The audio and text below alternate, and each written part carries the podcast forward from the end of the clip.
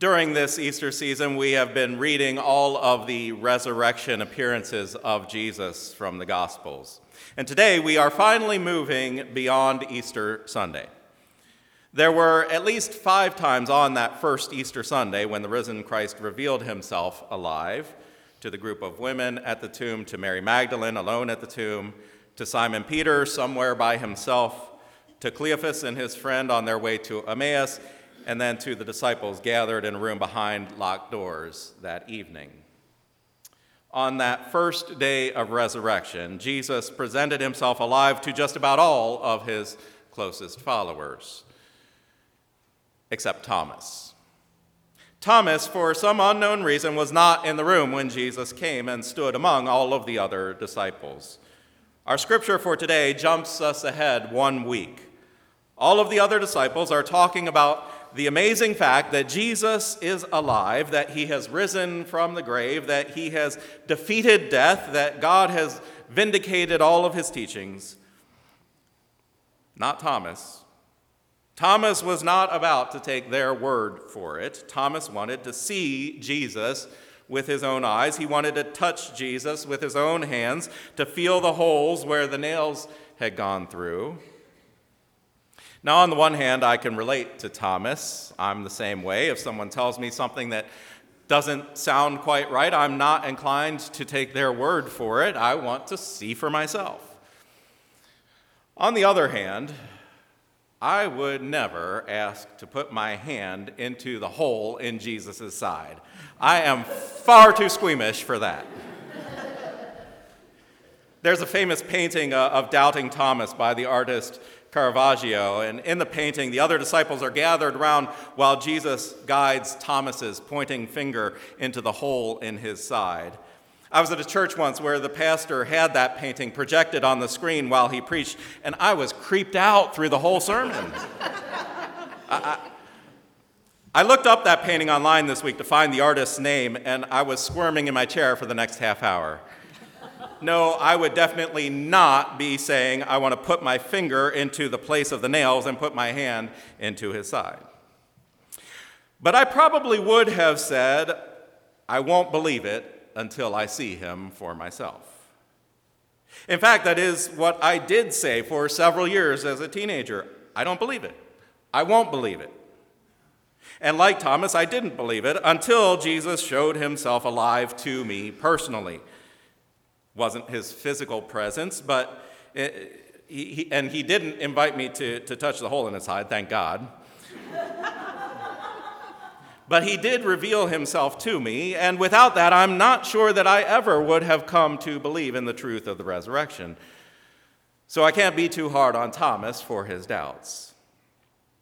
None of the other disciples should be hard on Thomas for his doubts either. They had all required the same proof as him. The only difference is that they got it a week sooner. The other disciples, they had disbelieved the testimony of the women who had already seen Jesus, the exact same way that Thomas disbelieved their testimony. When Jesus revealed himself to the other disciples the Sunday before, he said to them, Look at my hands and my feet, see that it is I myself, touch and see, for a ghost does not have flesh and bones as you see that I have. Jesus had given all of them the exact same proof that Thomas was asking for. And without that, none of them would have come to believe. So Thomas really isn't any different from the other disciples in terms of faith. He just got there a little bit later than the rest. Here is how Thomas is different from the other disciples. And this is to his credit rather than a criticism. When all of the other disciples believed something that he simply could not believe, still, he came back. He came back. He was with them a week later. I have to imagine Thomas must have felt like the odd man out. For an entire week, all of the rest of the gang is going on about how Jesus is alive and how everything has changed and all has been made new. Thomas wasn't feeling any of that. He could not relate to what they were saying and believing. That must have been a very lonely and difficult time for him. when all the other disciples were saying there was, there was, there was something wrong with him because he didn't believe the way that they did. It would have been very easy for him to decide this isn't my tribe anymore. There are plenty of other people who would have absented themselves from that room the next Sunday, given up on the disciple of Jesus nonsense, found another group of friends to hang out with. But not Thomas. Not Thomas. Thomas stayed with the group. Thomas kept coming back. Why? I don't know the answer exactly. Obviously, there was something about their fellowship that continued to bind them together despite the, the different places that they were in their faith at that moment. Clearly, he sensed that this was still his community, these were still his people. And there's no reason to think that the other disciples saw it any differently than that. There's no indication in the Bible that they were picking on him or judging him in any way. No suggestion that they treated him any bit differently than they always had before. They continued to welcome him into their community. When they gathered again a week later, in a private room behind shut doors, Thomas was there. He belonged there. He was welcomed there. They didn't try to keep him out. They didn't say, This is a private meeting, believers only. Thomas was still part of the group. Perhaps this says something to us about how we ought to deal with one another when there are differences in our faith. I mean, if Thomas could be open and honest about his doubts, and not just doubts, downright disbelief. I will not believe, he said. If he could be forthright about that and still be welcomed in that room, what does that say about us? And because he was still welcomed in that room, because he continued to come back and remained a part of that community, even when he was the odd man out, because of that, he was there when Jesus showed up again. That is perhaps the most important thing of all being there when Jesus shows up. Thomas was in the very place he needed to be to see exactly what he needed to see. Because Thomas stuck with the community of faith, he too, in time, became a witness to the resurrection. He could very easily have excluded himself or been excluded before that next Sunday, but then he would have missed out on the very revelation he needed in order to come to faith. We could all very easily exclude ourselves from the faith community for any number of reasons. I, I, could give you a whole list of things that are wrong with every church I've ever been in. but what revelations of Jesus might we miss out on if we did that? Thomas didn't fall into that trap. We shouldn't either. This One Faith Sunday that we're having today comes on kind of a special day for me. I, I, don't know if you know this, but today is the last day of my first quarter as your pastor. As of today, I have completed three months here, and they said it wouldn't last. it's been a, a wonderful and a blessed time. It's also been a challenge. I knew it would be challenging. I was informed of that from the beginning before I even got here. In some of my first conversations with folks from this church, I was told about a number of people who had already left and many others who were still trying to decide whether they were going to stay or go. There were many people who had a wait and see mentality. I'm going to wait and see what happens, see how things go, then I'll decide. There are still some who are still waiting to see. I, I get that. That's natural. It, it makes sense given what this church has recently been through. It'd be easy for someone to say, oh, it's going to be great. You just have to believe. But we've all been in situations before when we were told that and then things didn't turn out so great. Could this congregation really weather the storm of dissension that had battered it so badly just months ago? Could it survive the loss of so many longtime members who took their large financial gifts and their numerous volunteer hours with them? Would it remain faithful to the teachings of the Bible and the doctrines of our Wesleyan heritage? Could people from different perspectives and varying convictions really worship in harmony and, study in harmony and serve side by side? We'll just have to wait and see. Well, I know that three months is not a very long time, but perhaps it's long enough for us to take a look around and ask ourselves what it is that we see. Let me tell you a little bit about what I see when I look around this church. I see people who have been at odds with one another, who have had heated debates with one another, who perhaps still don't see eye to eye, maybe never will. But when I see those people put those differences aside and come into the same space to con- confess the same faith and to worship the same God and commit themselves to the same church, I see the risen Jesus when a diverse people who might have nothing else in common can lift their voices in harmony in praise, I see Christ there among them.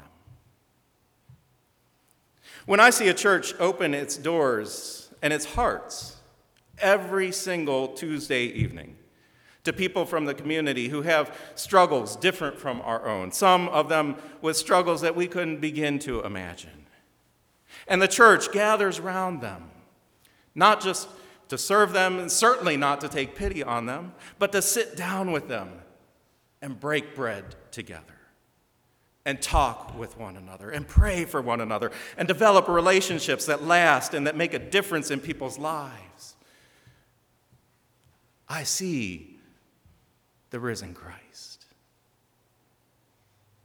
When I see dedicated and gifted staff, who give of themselves week after week, day after day, well beyond what any of them gets paid for, because they're not in it for the money. It's about their heart for this church and these people and their passion to make Jesus known in this place. I see the risen Jesus. When I see committed volunteers step up time and time again, asking, What can I do? How can I serve? When I see church committees take extra time to talk about things that aren't even on their agenda because they're just so excited about what they're doing and they want to do more, I see the risen Jesus. When I see dozens and dozens of children come to a big Bible event and have fun together, learning about the Bible and receiving Christian love from a group of adults who could have been doing any number of other things that day, but put everything else aside so that those children could experience the love of the church and receive the word of God, I see the risen Christ. When I see 50 young ladies brought to this church by their fathers to spend the evening dancing within the community of faith, I see the risen Christ. When I see this sanctuary filled with people who usually worship at different times and in different spaces and in different styles, all coming together to worship in harmony and show our unity as a church, I see the risen Christ. When I see people enthused once again to invite others to church, neighbors, coworkers, family, friends, not because they need their vote but because they're excited to share the faith and the spirit that they find in this place with people that they love. I see the risen Jesus. Do you see him? When I see people stepping up their giving, giving beyond their pledge, giving beyond the tithe, because they believe in the ministry being done in this place and they want it to continue, not just for them, but for others and for future generations yet unborn, I see the risen Christ. When I see a young lady who's only been here for a couple of months have the courage to stand up here in front of the entire church on one faith Sunday and confess her faith in Jesus and commit her life to Christ and receive the waters of baptism, I see the risen Jesus. I don't know if you've looked around this place lately, but the risen Jesus is all around here. Have you seen him? That's not a rhetorical question. Have you seen him?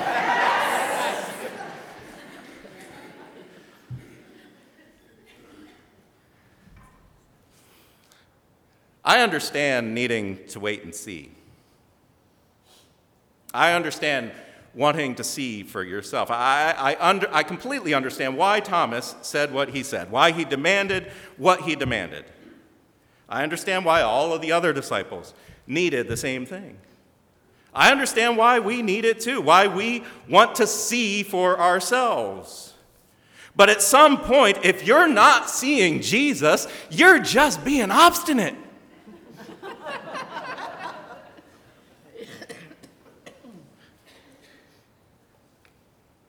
Thomas had a choice. I mean, after Jesus showed up, he had a choice. Before Jesus showed up, he had a choice too. Either he could take the word of his friends or he could hold out and see for himself. The word of his friends was just wasn't enough. It sounded too outrageous, too ridiculous, too incredible. It was something that he couldn't believe just on their word. He needed to see it for himself. But once Jesus showed up, once Jesus showed up, he still had a choice. Either he could believe what his own eyes were telling him, or fall back on his previous obstinacy, refuse to believe despite what his eyes had seen, because it didn't fit with everything that he had been told up to that point in his life. Thomas chose to believe. In response to that, Jesus said, Have you believed because you have seen me? Blessed are those who have not seen and yet have come to believe. Now, in a way, that statement is geared towards us. We are those who have not seen the risen Jesus physically the way Thomas did. We have not been allowed to touch the wounds in his body, again, thank God.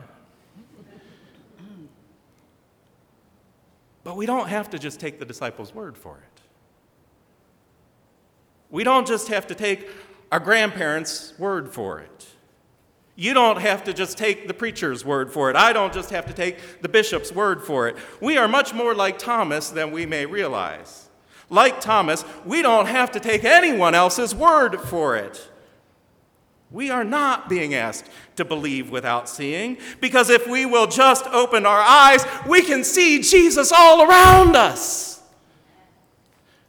The risen Christ has presented himself alive to us in this place, in our day. He has shown up time and time again. And he is here now. Have you seen him? Take a look around this room. Take a look around this room and see for yourself. Amen.